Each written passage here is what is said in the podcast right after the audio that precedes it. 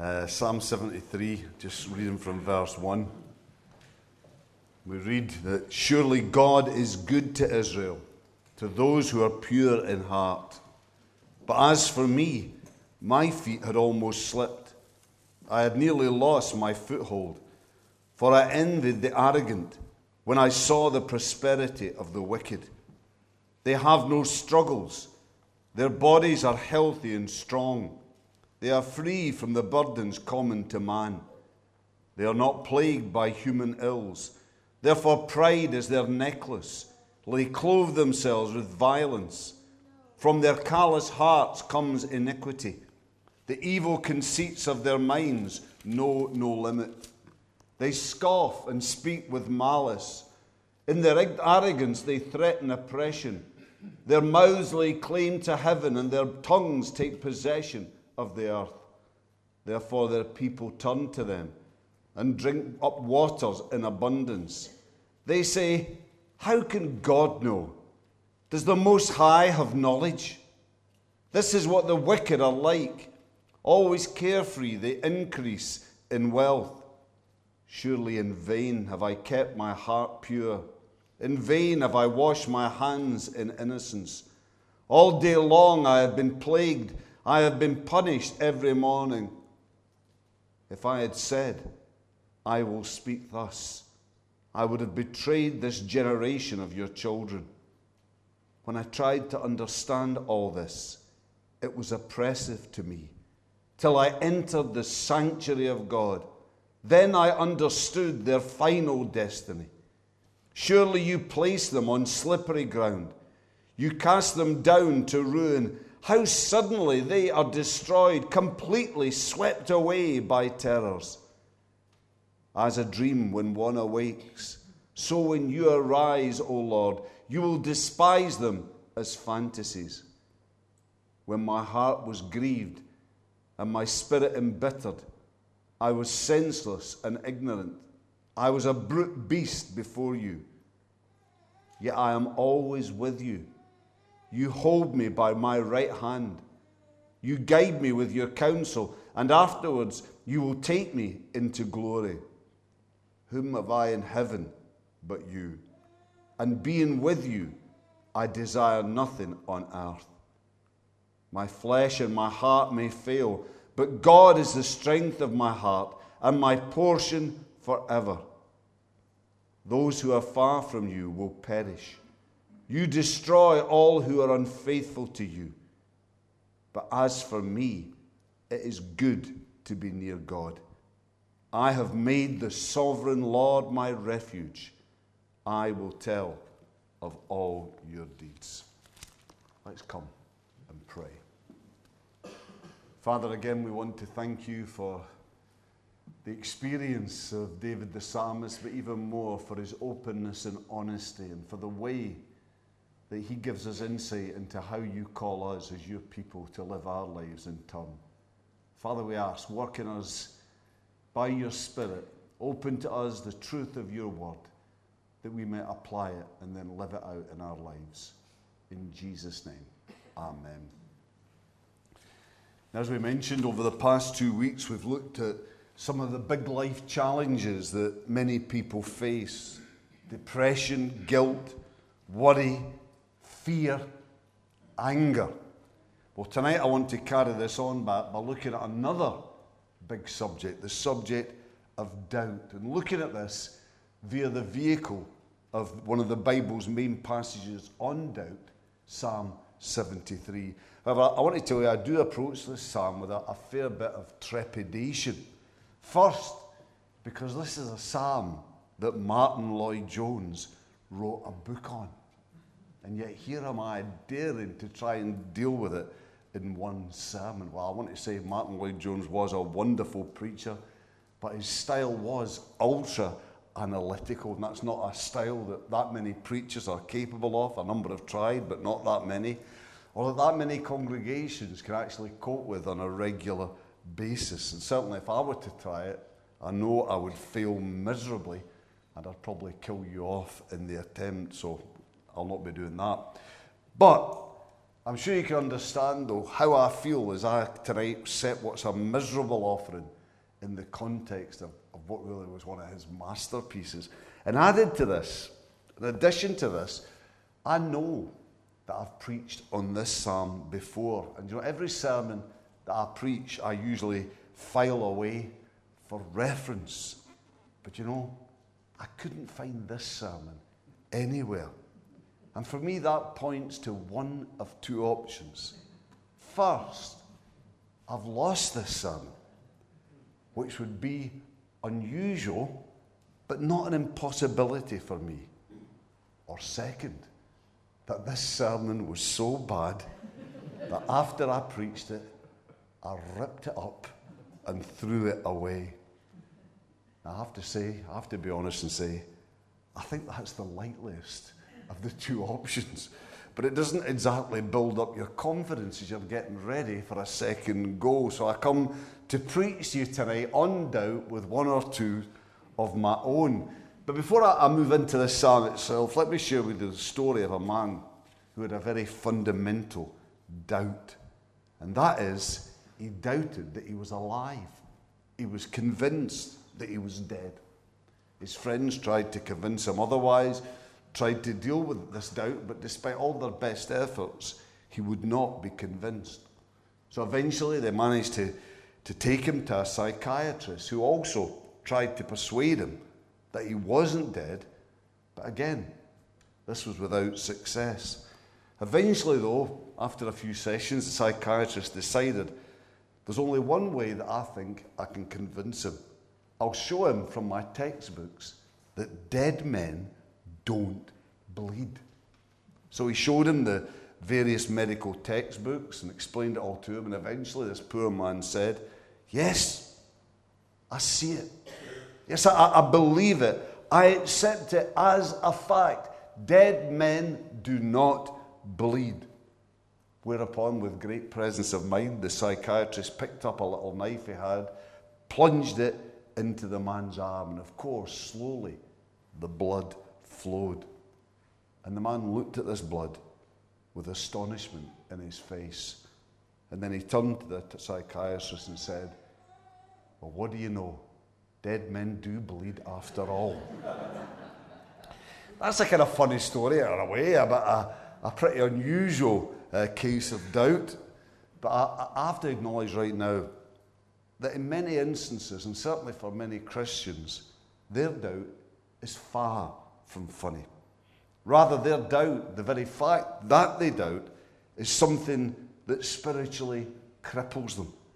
As they feel that in this, by this, by their doubt, that they've shamefully and irretrievably let God down. Well, is that the case? Is that so?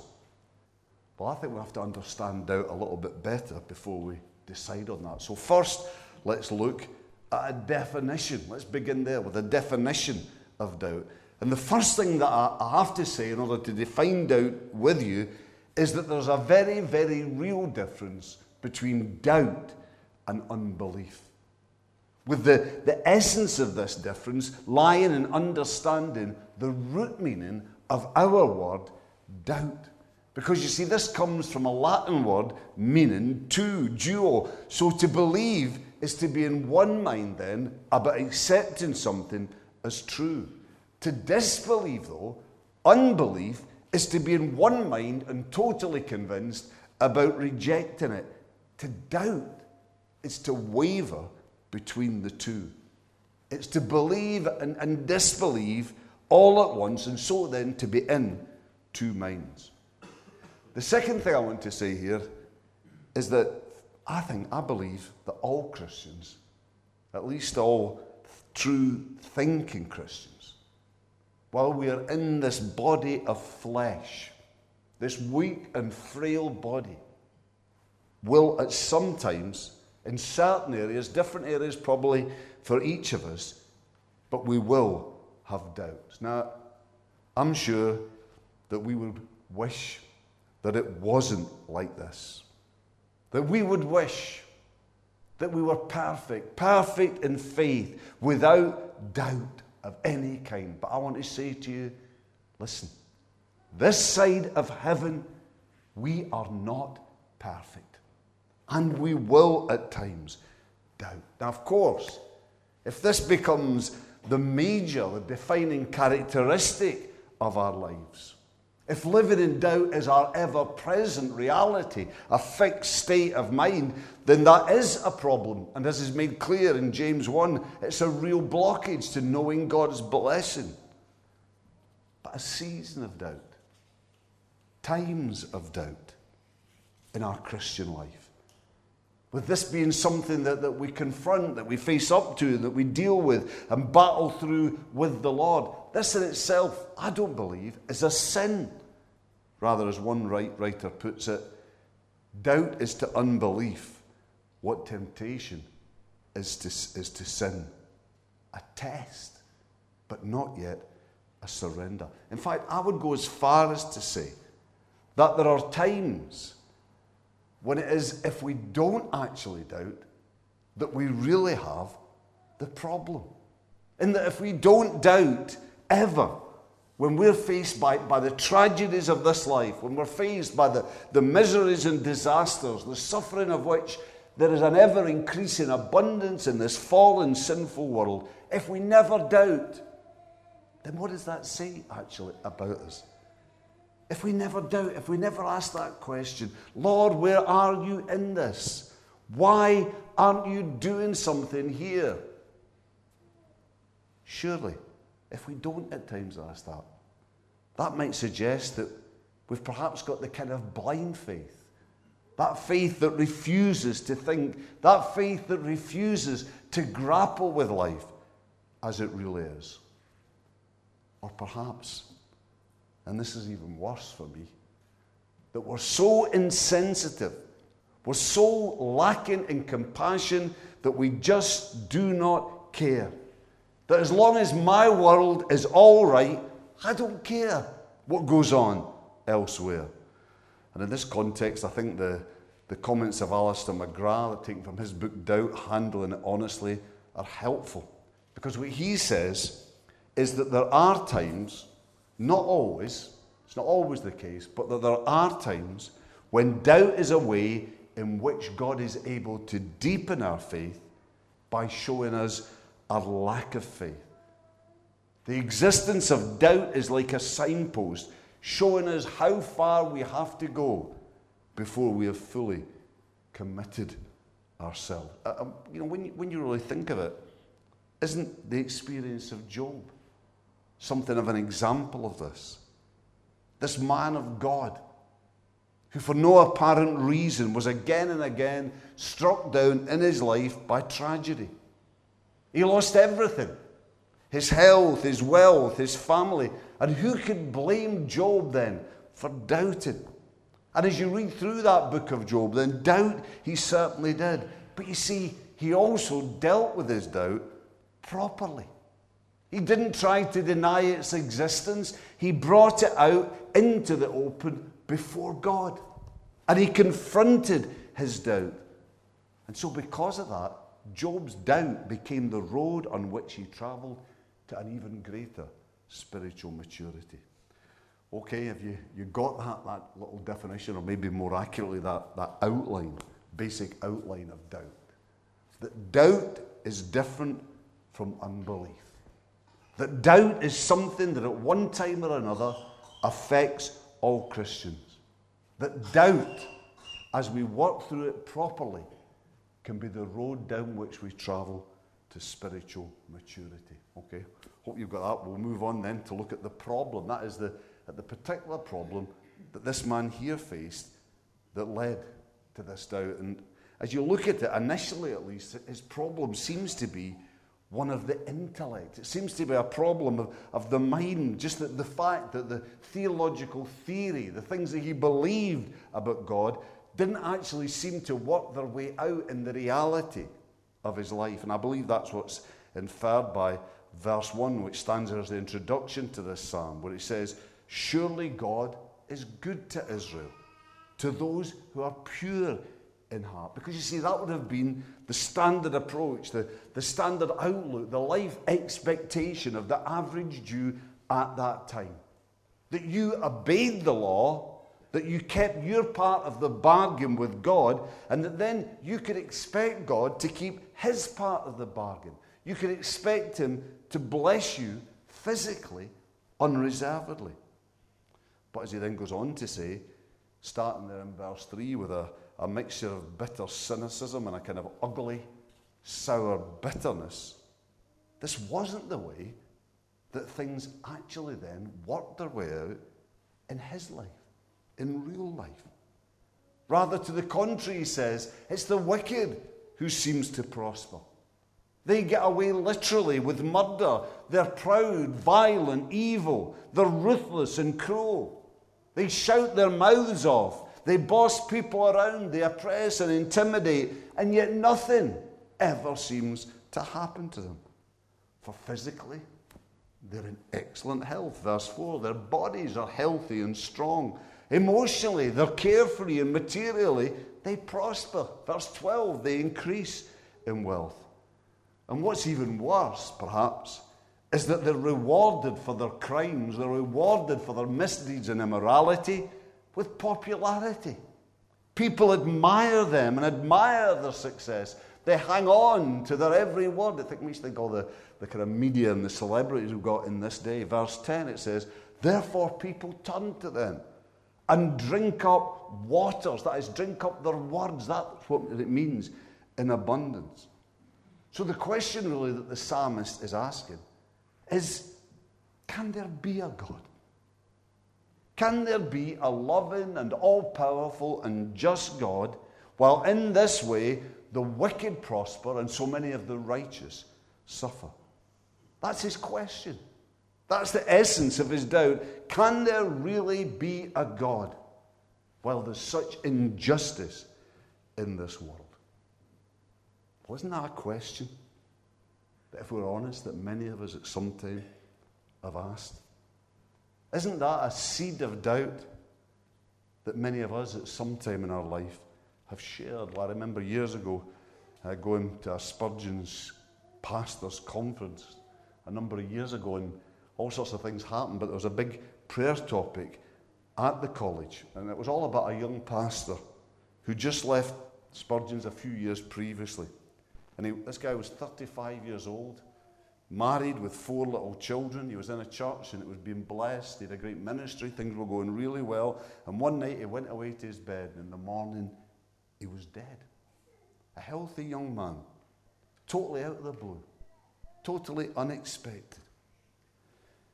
And yet, at the same time, things like that happen. But in this country, right now, we've got people who are making fortunes out of illegal drugs, haven't we? Living off the misery of others. And they live the high life, seemingly without a touch of remorse. Now, I know that the way things seem aren't always the whole story. But surely we can understand in this kind of context why some people struggle to come to terms with this. And then they do ask, Why, Lord? Why? Why do you let things like this happen? Why do you let this continue? Now, David Watson, great writer in one of his books, he says that as Christians, we should never actually ask the question why. That our question should rather be what? Our question should rather be, What, Lord, are you trying to say to me through this? What are you trying to teach me? What do you want to do in me through this experience that I'm going through? And I want to say, by and large, I do agree with that. And yet, you know, there are situations and times in life when something is so awful, when injustice seems just so obvious, that then you know you just cannot help yourself. It would seem to be cowardice not to ask that question. That question, why, Lord? Why? But you know, you'll remember right at the outset, I said that the problem here seemed to be one of the intellect. Well, I'm sure it was in part. But I believe the psalmist's problem here was also, and I, I would say much more fundamentally, actually a problem of the heart. A problem of the heart. Now, what I mean by this is, is look in this, this psalm at how often the psalmist's heart is actually mentioned. Verse 3, 13 Surely in vain, he says, have I kept my heart pure. Verse 22, 21 and 22. When my heart was grieved and my spirit embittered, I was senseless and ignorant. I was a brute beast before you. Verse 26 My strength and my heart may fail, but God is the strength of my heart and my portion forever. You see, what I believe that points to is that the psalmist's real problem, his underlying problem, wasn't so much one of the intellect, but where it was rooted was in the fact that in his heart, he had begun to put himself first rather than the Lord. That in his heart, he again had become the center of his own life, and everything revolved around him, and God had been pushed out to the fringes. You know, that this is something that can happen just so easily in our life, and it's just so natural for us as sinful, fallen people. But once this happened, what then happened was that this then led, once he was at the center, this then led on to envy. Verse 3 For surely I envied the arrogant when I saw the prosperity of the wicked. And it was this then that triggered off his doubt. You see, the French have got a proverb, and I, I believe it's true, that we're all strong enough to bear the ills of others. You get it? It's only when these ills become our ills that we really begin to have problems. A quote that I, I came across during the week maybe puts it a bit strongly, but nevertheless, I think there's a truth in it. A writer, Hazlitt, he wrote with, I think, what's probably breathtaking honesty, certainly was for me. This is what he said The smallest pain in my little finger generates more concern in me than the destruction of thousands of my fellow men. That's maybe gone a little bit far, but it gets it across.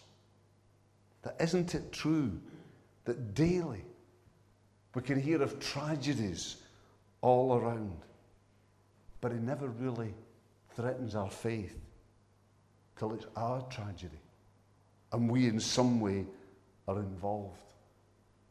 We can hear of people dying day by day in hospitals and we care. But it never becomes a big spiritual problem until it's someone I love, someone I care for. But can you see the road that this man went down that led ultimately to this problem of doubt?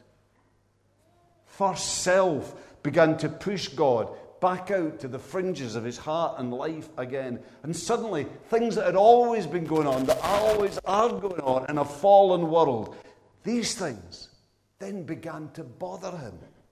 And so he began to envy the wicked. And then doubt came in and began to gnaw away at his soul.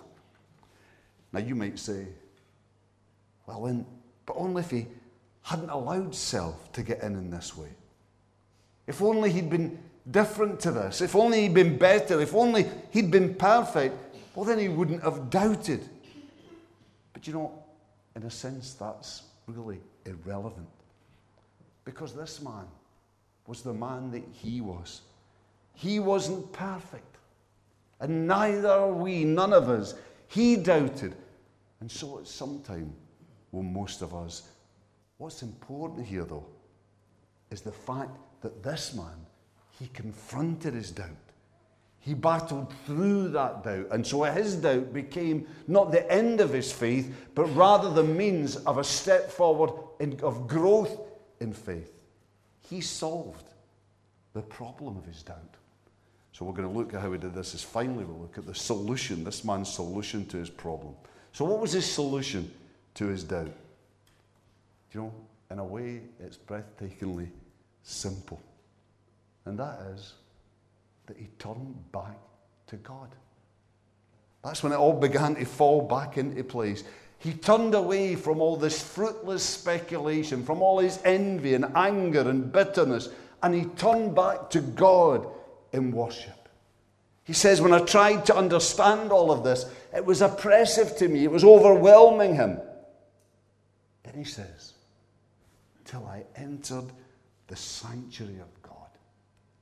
Then I understood their final destiny. You see, what happened was that as he turned to God, he began again to get God's heavenly, God's eternal perspective. He began to realize that this world now, this world that had begun to seem to him so real and so important, that this, in fact, this world was the shadow. This world was insignificant in comparison to the eternal, glorious, heavenly reality that is to come. Yes, and that there, there, good finally will be rewarded. Their evil and those who are evil will at last receive their just deserts. You see, this man's problem is really similar to the problem of so many of us today, so many Christians today, and I include myself in that number. That he lived his life as if this age, this world, here and now, were most important. The things that we gather, the possessions that we have, the comfort that we live in. He lived as if there were no age, no world to come. And incidentally, that's, I think, the, one of the biggest problems of our, our faithless society today. That no, so many people believe there is no God, no heaven, no final judgment. So you see, in the final analysis, then, whether you do good or evil, that doesn't really matter. All that matters is not getting caught. That's the way our society lives. But what is taking God out of life produced? I'll tell you what it's produced for us. It's produced an increasingly violent, immoral, evil world. That's what it's produced. For this man, though, this man, as a Jew, at this stage in their dealings with God, his misunderstanding here was slightly more, was slightly more, I think, understandable and appreciable because they did think then of God's blessing more in terms of the physical, more in terms of the here and now rather than the spiritual. This was God's way of dealing with mankind at this stage and in their immaturity.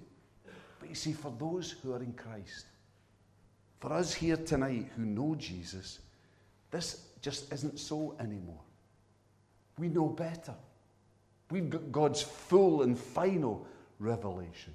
And we know that Jesus never promised to those who follow him that he was going to make them healthy, wealthy, or rich. Jesus never promised that. And those people you see on television, some of the God channels that seem to promise that and say this is God's will, it's absolute nonsense. This, to the contrary, is what Jesus said. And this verse is one example of many. Luke 9:23. This is what Jesus promises. If anyone would come after me, he must deny himself and take up his cross and follow me. But rather, though, Jesus did promise, Jesus promised to bless his people primarily spiritually. He promised now to bless his people in the Spirit and by the Spirit. John 14, 16, Jesus says, I will ask the Father and he, and he will give you another counselor, and he will be with you forever. The Spirit of truth. Now, I ask you tonight ask this question of yourself What's most important? That we be blessed physically, that we have health and wealth and popularity in this world, here and now, or that we know Jesus in the Spirit with all the spiritual riches of heaven to look forward to. I don't know what your answer is. I pray that, I, that it'll be the right answer. But for the psalmist here, when he really looked again upon the Lord, when he turned away from these little things and focused again on the greatness of his God, for him he found it an easy choice to make. Verse 25 Whom have I in heaven but you? And earth has nothing I desire but you. Nothing I desire. I ask you tonight can we love the God who made us in Jesus any less than giving our whole life? Can we be any less faithful than this man here. We've got to learn to value the things that really matter. We've got to live with our God truly as Lord in our heart. And if we do that, then the doubts and challenges, the threats that seem to overwhelm us, will be able to handle them all as we focus on God, as we know the way that He has blessed us and the way that He will bless us. Let's just come to God now in prayer. Father, we just want to thank you for the greatness of your love. We want to thank you for your overwhelming faithfulness. We want to thank you that, Lord, that we're here tonight and maybe some of us have got doubts. We're going through times in our life, times in our family life, times at work where there's all sorts of injustice that we can see. There's hardship. Maybe people in our families are suffering. But Lord, we pray, help us tonight to look again to you. Help us to know that what really matters is knowing you in this life and knowing that we're going to be with you forever in the life to come. Lord, be with us. Take all our doubts and fears away. As we focus on you in worship, fill us again with your grace and love. In Jesus' name we pray. Amen.